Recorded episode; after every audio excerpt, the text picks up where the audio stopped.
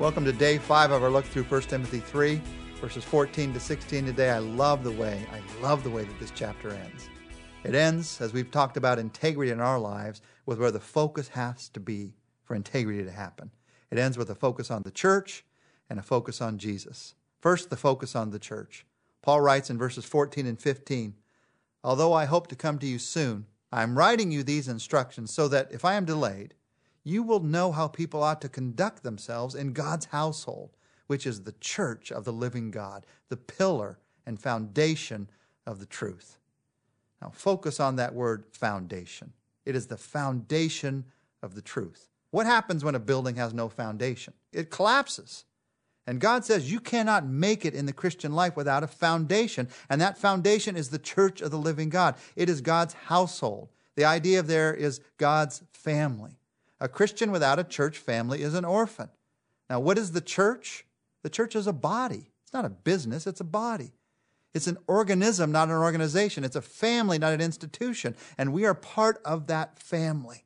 And that family is also a foundation.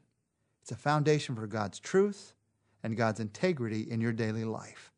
Truth is not discovered out of thin air.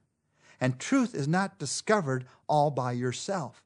Truth is discovered out of God's Word. He's given it to us to show us His truth. And truth is discovered in relationship. It is revealed in a faith community called the church. If you think I'm just going to go sit up on a hill somewhere, read the Bible, and I'm going to get all of God's truth that I need, you haven't read the Bible yet. Because the Bible says it is the church of the living God that's the pillar and foundation of the church. It is God's household, it is the family of God. Whenever I hear someone say they're going to try to live their faith out apart from the church, I realize two things. I realize, first of all, they've probably been hurt. Probably been hurt by someone in a church, maybe a leader of a church who has disappointed them, or a member of a church who has in some way humiliated them, or in some way hurt them deeply. We do that to each other as human beings. The church is filled with imperfect human beings. I'm, I'm one of them. So I realize that person has been hurt. But I also realize that that person has allowed that hurt to go so deeply into their hearts that they're missing out on God's greatest blessings. And they've cut themselves off from the foundation that they need to live out God's truth. And you wonder why you can't get rid of that bitterness. You wonder why you can't get untracked in your Christian life. It's because you've allowed the hurt to cut you off from the foundation, the foundation that you need. You're never going to find a perfect church. Never going to find one. Every church that you find, there are people who will hurt you, but you'll also find people who will love you. You'll find people who are following Christ.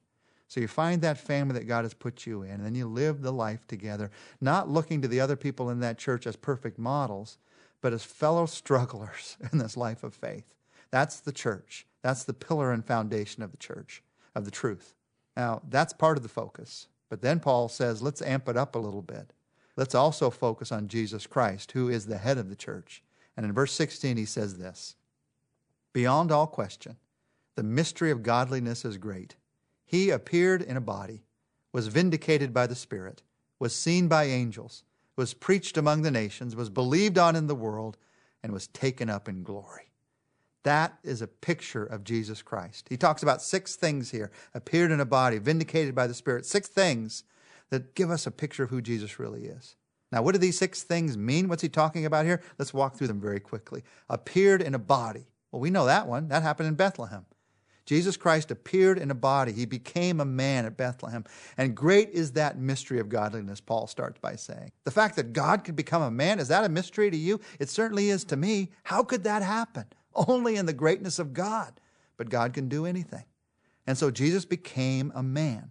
Now, by the way, Jesus was sent by God into the world. He became a man in the world. He's the only one that that's happened to. You and I, when we're born, it's not like we came from heaven and we came down to earth and we're born into a body. When we are born, that's when our existence begins, at the moment of conception. But Jesus, He's always existed. He's always existed, but there came a moment in time at Bethlehem where He became a baby. He became a human being. And he did that for you. He humbled himself to the point that he became a man. He did that for you because he loves you. And that birth, the fact that he appeared in a body, that means that God is with me. He came to let us know that he is with us. He appeared in a body. The second thing of these six, Paul says he was vindicated by the Spirit.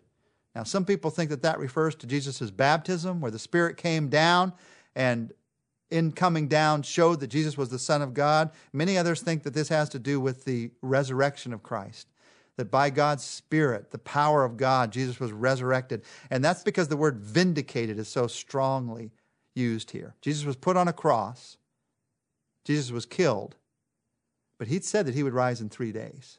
He had said that he could not be killed, and he was vindicated in that resurrection. He was shown to be who he really is. The Spirit showed it at his baptism by coming down like a dove, and God also showed it at his resurrection by Jesus being raised from the dead, vindicated by the Spirit. He is seen by angels. Now, in one sense, here, this means not just that angels ministered to him, although that could be the meaning. I believe it has a deeper meaning in that all of creation, both heaven and earth, both what was on earth and also all the way into the heavens, saw what Jesus did. Him coming to this earth, giving his life for us, being resurrected from the grave. That was seen, that was noticed by all of creation because it affected all of creation. That is the power of what Jesus did. Jesus was preached among the nations. That is the ministry of the apostles, to tell everybody the good news of who Jesus really is. He is believed on in the world as the fifth of these six things. That is the result of the preaching. When somebody tells the good news, somebody believes the good news, and it changes their life. And then he is taken up in glory. That's what happened in Acts chapter 1, when Jesus was taken up before the disciples' eyes into the heavens. And now he's sitting at the right hand of God in glory. Now, I want you just to notice here, if you're really thinking this through, that the order is theological, not chronological. If you take a look, Jesus is taken up in glory in Acts chapter 1, but then he's proclaimed and believed throughout the rest of the book of Acts. So what's last here actually comes first in the book of Acts. Whether it's first in the book of Acts or last here, in both cases, it's because it's the most prominent, most preeminent thing to take note of.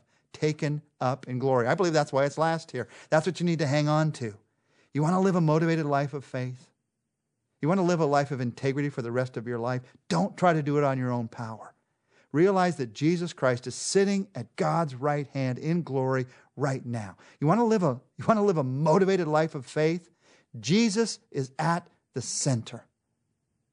If you want to live a life of faith the rest of your life, you got to realize that the church is at the center of your spiritual life the body of Christ. You're not living this life on your own. And you have to realize that it is the body of Christ that is at the center. And so when we talk about the church being at the center, we're saying Jesus is at the center of the church. He's at the center of it all. When you want to live a motivated life of faith, the number one question, uh, strip away all the confusion about this quality of life and what does this mean and how am I going to do that? Instead of drowning yourself with a lot of questions, focus on this one. Who is at the center of my life right now? Is my desire for more money at the center? Is this relationship that I'm hoping is going to give me happiness at the center? And maybe it's a relationship you're hoping toward marriage. You should have a lot of focus on that relationship. But is it at the center of your life? Or is Jesus? Or maybe it's a relationship that you know is wrong. But somehow later in life, you think that's your only excitement in life. And so you're starting to make that relationship, that adulterous relationship, the center of your life. What's at the center? You see, whether it's good or whether it's evil, if you put anything besides Jesus Christ at the center of your life, you're going to miss this motivated life of faith. Now, I don't know about you, but I got to work every day to keep Jesus at the center. It doesn't happen automatically, it happens through connection with Him. So let's talk to Him right now. And Jesus, as we pray, we just ask that today, this day, as we walk through moment by moment, you help me, you help us to keep you at the center of our lives, of our decisions, of our relationships, the center of our lives, the way we conduct ourselves in our families, in our business, at our school, the center of our lives. Jesus, we want you to be at the center.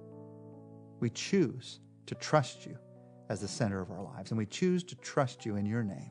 In your name, Jesus. Amen. And next week, we're going to be talking together about 1 Timothy chapter 4. We're going to be focusing on the danger of a lie and the importance of the truth. And for those of you who are walking through life's healing choices right now, I just want to point out to you, I hope you've seen as we've walked through 1 Timothy 3, how it fits hand in glove with everything that we're learning, all the choices that we're learning. the commitment choice. I've got to be committed to Christ. I've got to keep Christ at the center. We just talked about that today. Earlier this week, we talked about living with a clear conscience. The, the choice to clear my conscience before God and before men, that's a, an important part of living life's healing choices. It's all here in this life of integrity that Paul talks about to his son in the faith, Timothy. And I hope you hear in those words something that can motivate your life of faith in a new way. If there is something in this chapter that help you to get it, how I can live the commitment choice, how I can live the hope choice, how I can live the consecration before God choice, how I can live out life's healing choices. If there's something that helps you to get it, then go back and begin to live it. Don't just say, Well, I already went through that and I didn't really get it. Now God's got your attention. So you go back and you say, All right, I'm going to make that choice now. Because I don't know about you, I'm having to make life's healing choices the rest of my life.